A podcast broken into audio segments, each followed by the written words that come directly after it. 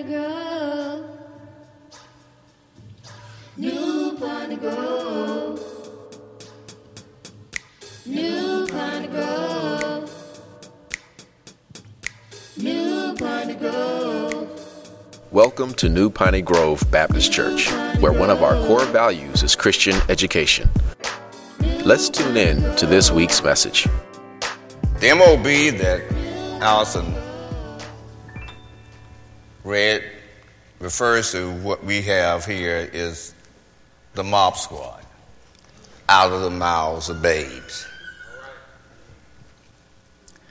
As I thought about this last sermon that I will probably be doing maybe to New Year's Eve anyway, what would I say to the youth or to the church family?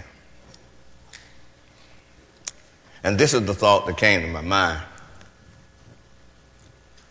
It was affirmed with me last Sunday evening as we and Ann went to a special event.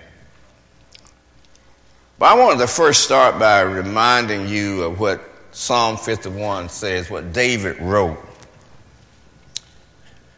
He penned these words I was shaped in iniquity.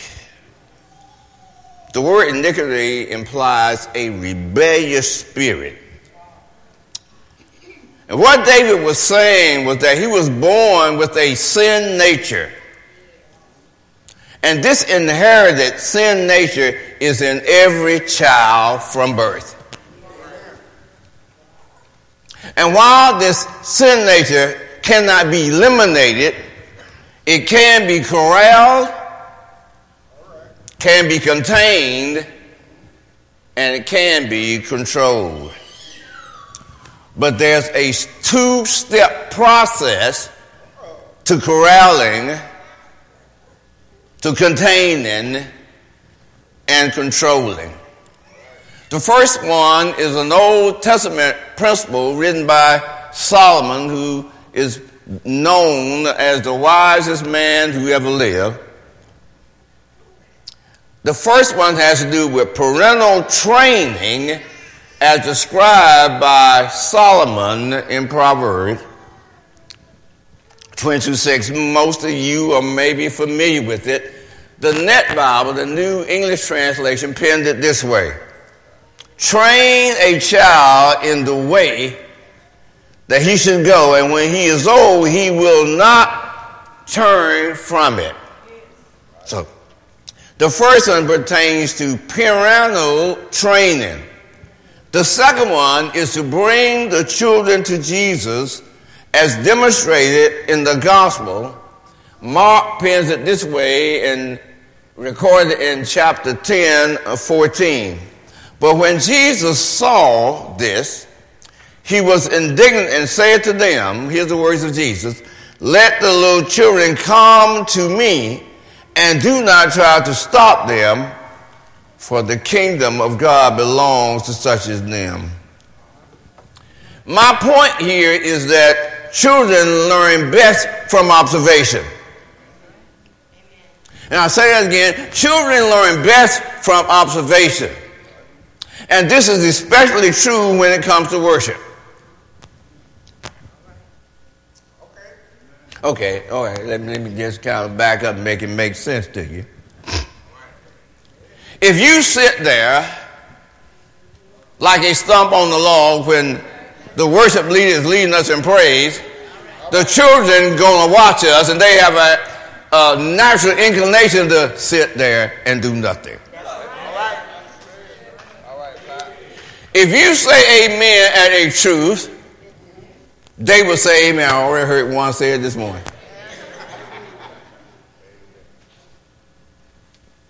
Coming back to that. The children in our text may not have known the implication of what they were doing or saying, yet they praised Jesus because they saw and heard the adults praising Jesus. Let, let me set the stage for you as we look at some uh, event setting here. The scene of our text is what is called the triumphant infant entry, rather. Jesus coming into Jerusalem, on what we know as Palm Sundays. Jesus' fame and reputation was at an all time high, and by now thousands of people are following him.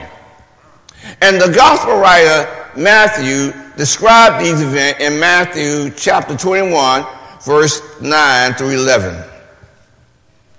The crowd that went ahead of him and those following him kept shouting. And we stop right there for a minute. Jesus going into Jerusalem, he got these people behind him because they've been following from his last city because of what he was doing. But then he comes to another crowd as he enters into Jerusalem. And they were shouting, Hosanna, son of David. Blessed is the one who comes in the name of the Lord. Hosanna in the high. And this has to, this is what really got me excited when Kalea was singing the song. Nothing compares to his name. As he entered Jerusalem, the whole city was thrown into an uproar, saying, Who is this? And the crowd were saying, This is the prophet Jesus from Nazareth in Galilee. The phrase Hosanna originally meant save us now. It was a hope of promise of those who believed that the Messiah would deliver them from Roman oppression. But in Jesus' days, Hosanna had become an acclamation of worship and praise. So as Jesus comes into the city, the crowd followed him into the temple. And this is important. Matthew penned Jesus what happened next in, in verses 12 and 13. Then Jesus entered the temple area and drove out all those who were selling and buying in the temple courts and turned over the tables of the money changers and the chairs of those who sold doves. And he said to them, It is written, My house will be called a house of prayer, but you are turned into a den of robbers. When Jesus entered into the church, or in this case, the temple, he was enraged by what was going on in what he calls his father's house. His anger was directed toward those who had changed the purpose of the temple from a place of prayer into a place of corrupt commercialism. Pin that. Now, next month, we're going to be, as a nation, as really as a world, celebrating the most celebrated holiday of the year. Now, of course, we call it Christmas. The incarnation is what we're celebrating, where, where, where the Son of God take on human flesh. And as I kind of looked at everything that was going on this week, when we we're supposed to be celebrating Thanksgiving, I saw more stuff about Black Friday than I saw Thursday, Holy Day. And as I look around right now, I, I see a lot of empty seats, and I, I'm willing to bet that there are some people who decided to sleep in today. Because worship was no longer important to them. But them same people probably got up at 4 o'clock in the morning to save $100 on the TV set. And I wonder where we putting our priority. So when we talk of corrupt commercialism, you've got choices to make as we approach December. Because I think, Brother Brandon, you're going to be having a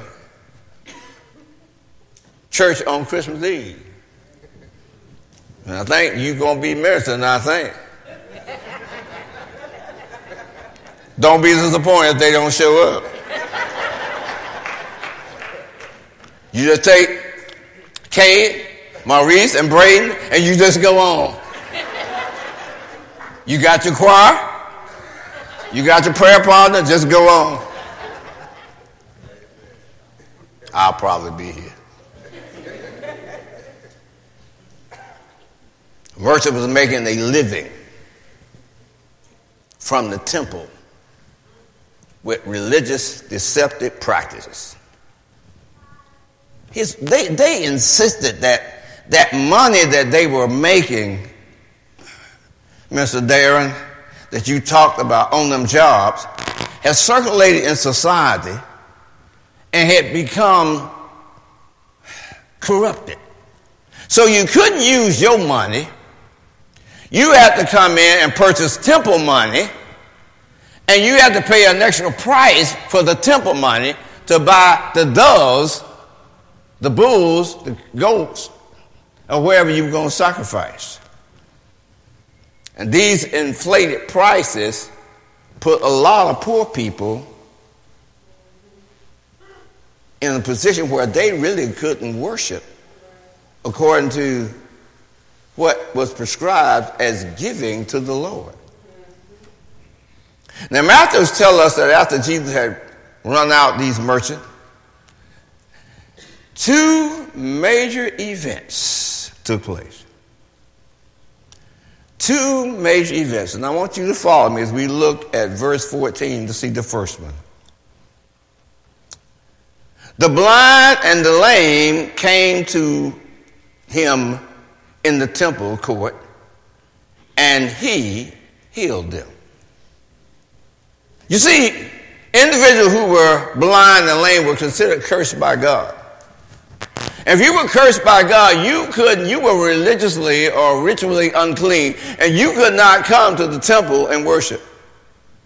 So when Jesus healed those who came to him who were blind and lame, it changed things. Now they were able to go to the temple and worship. And since the money changers had already been ran out, money was no option. Man, this caused a high level of excitement. People were just crumped, but they were going crazy. And this high level of excitement led to the second major event, which is the focus of our message. But when the chief priests and the expert of the law saw the wonderful things that he did, that is healing, and heard the children crying out in the temple court, Hosanna to the Son of David, they became indignant. Religious leader already upset that the blind and the lame was now worshiping God, heard these young children repeating what they had heard the adults say, the grown ups say, in verse 9. But there was a difference. Yes, the adults said Hosanna to the Son of David, but when the children said it, there was a difference. You see, the youthful zeal and exuberance caused their voices to ring out with a loud, piercing sound. This caused the chief priests and religious scholars a whole bunch of anxiety. Matthew uses the word here indignant. The word indignant means to stir up in anger. But the word has a sense of something I think you can relate to, a boiling over. You know, when you put some water on the stove, it's okay. But if you put some fire to it, eventually you're going to see it boil over. In other words, to make it in our language, they were hot as their action demonstrated. So, in their indignation, in their boiling over, in their hot temper, they turned to Jesus. And verse 16 picks up and said to him, and let me read the way I think they said, Do you hear what they are saying? And Jesus said to them, Yes. Have you not read out of the mouths of children and nurse and infant that you have prepared praise for yourself? Now, religious leaders' question to Jesus was, Do you hear what they are saying? was a demand to make them stop. They were calling upon Jesus to rebuke the children for echoing what the grown ups was already saying. So I present a question to you what was the big deal? The adults were saying it, they didn't say nothing when the adults said it. So now, why are they getting all irate because of the children?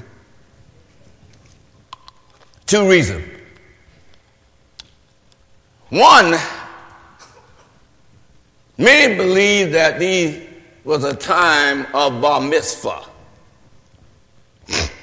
or the son of the morning, where a lot of young men at the age of 12 getting ready to become men of the law was in Jerusalem. They were taking the next religious step. So the religious leaders would have been concerned that this type of influence on these young minds was not in the best interest of the nation. But perhaps there's a greater reason. They wanted Jesus to silence these young people because the children were praising Yahweh. So Jesus was accepting worship reserved for God alone. And you want, want you to get this now. So the religious leaders considered the worship of Jesus to be blasphemous and inappropriate.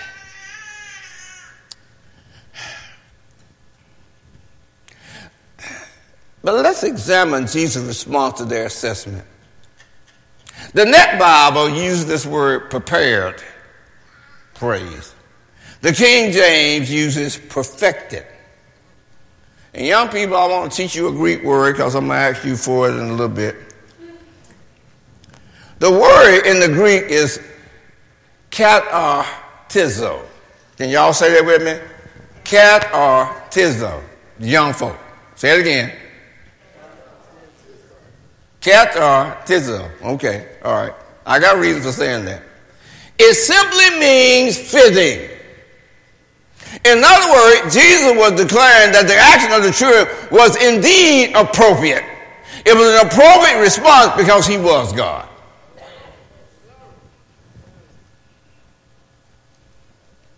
Jesus quote from Psalm 8, where the children and the infants was prophesied that they were going to proclaim when the Messiah came. And by receiving their praise, Jesus was declaring he was worthy of the praise of the Messiah. And the children's response was appropriate. It was wisdom. These children affirmation of Jesus was a good contrast compared to the religious grown up. The religious grown up in rejecting Jesus didn't have the insight that the children had. See, the age range of these children was probably from 2 to 12.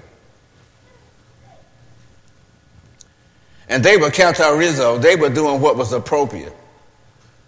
Now, if we serve a God who is all knowing, all powerful, as mercy endureth forever, and you are a recipient of that mercy and that grace, then anything you do, however you make noise, is appropriate.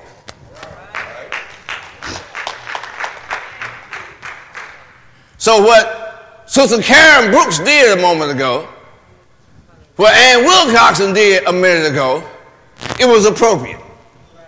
The question is, are you doing what's appropriate?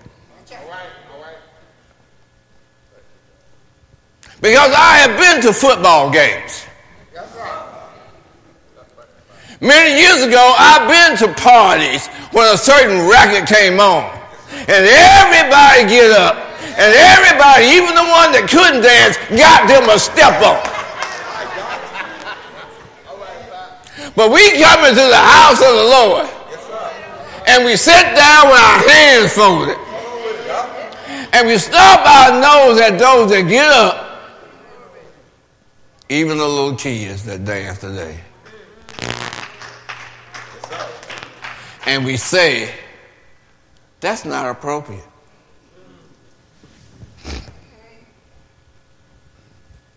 We invite rappers to come to the church. We don't listen to the words they say. We just look at all the other stuff. And we say, that's not appropriate. So next time, young people, y'all do something in the name of the Lord, and somebody criticize, just tell them, capitalism. They ain't gonna know what you're talking about, but you gonna know. Or make it short. Say it's cat time. It's just cat time. Now, what can we learn from this? First of all, what can we adults learn from this? We can learn that we need to train our children to worship. And we need to train them by example.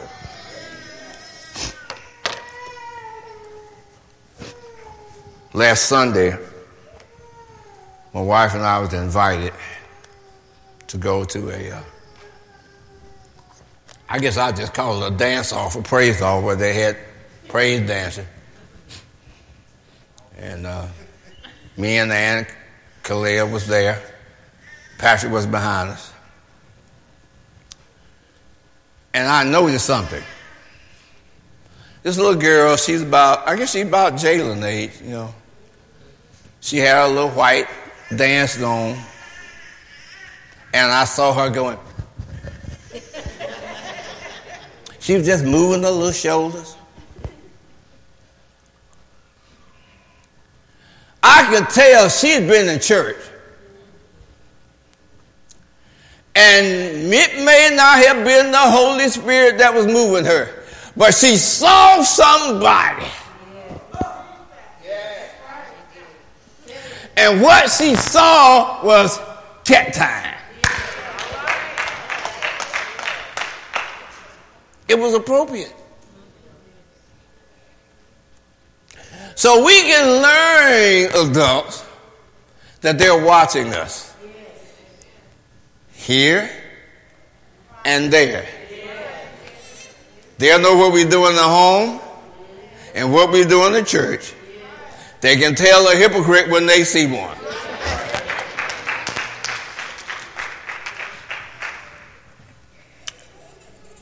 We can also learn as adults that Jesus desires us as adults not only not to hinder the children from coming to him, but for us to bring them to him.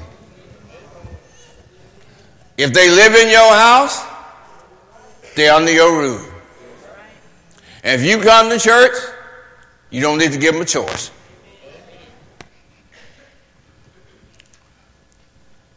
It's called forced worship.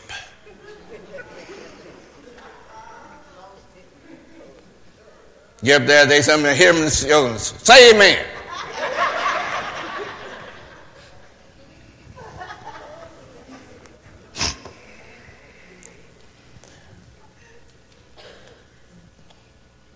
That's it for the adults.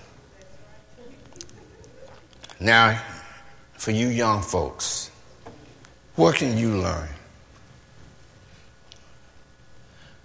Number one, open your mouth. I was watching, I purposely watched because I knew what I was going to say today. I was watching Kay today and the song she was singing, and she put the mic out there. The only voices that I heard were grown folks.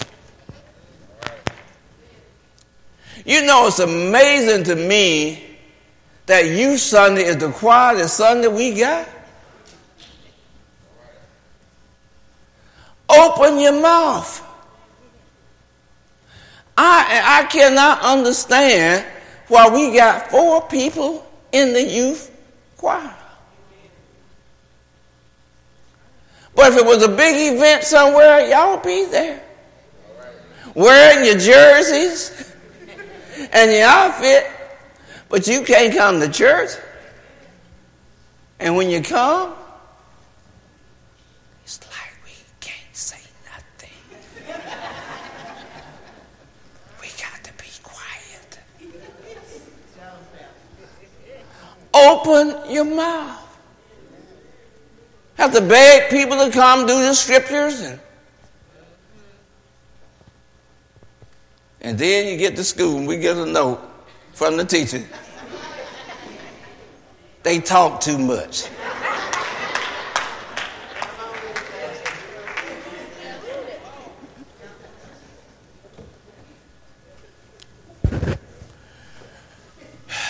Second thing, mimic godly adults.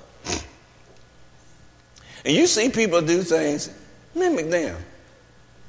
We had a uh, time, I don't know who was doing at the time, youth, it was several years ago, I think even before we moved over in this building, where the youth of this church decided to put on a play.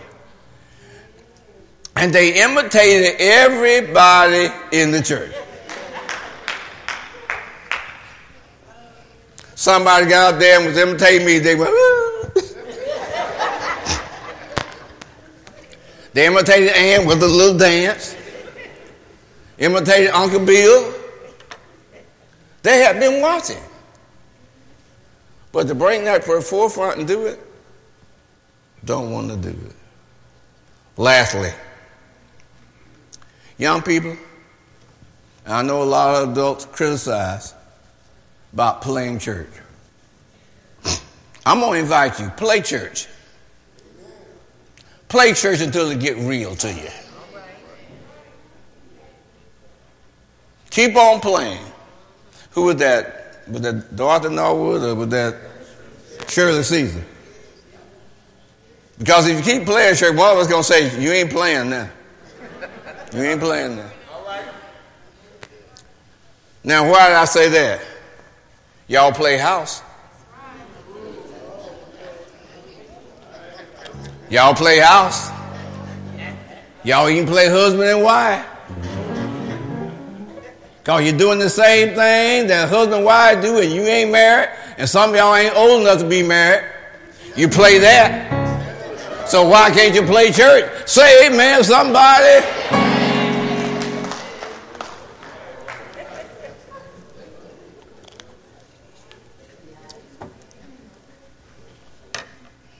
Why should you open your mouth? Say hallelujah. Young folks say hallelujah. On the 10 say hallelujah. Oh, we ain't got nothing to do with it. They over there. Why should you mimic godly adults? Because it's cap time. When we come into the presence of the Lord, giving him glory, worshiping him, it's Rizzo it's appropriate. Come on, Brandon. I'm through.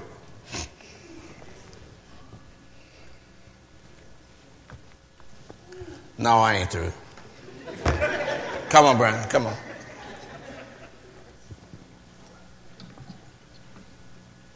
When I come back, I expect to see some young people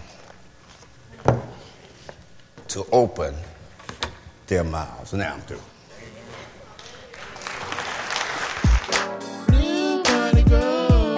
Thanks for listening. We pray that you have been blessed by the message. Visit us on the web at npgbc.org for contact information, service times, or directions to our place of worship.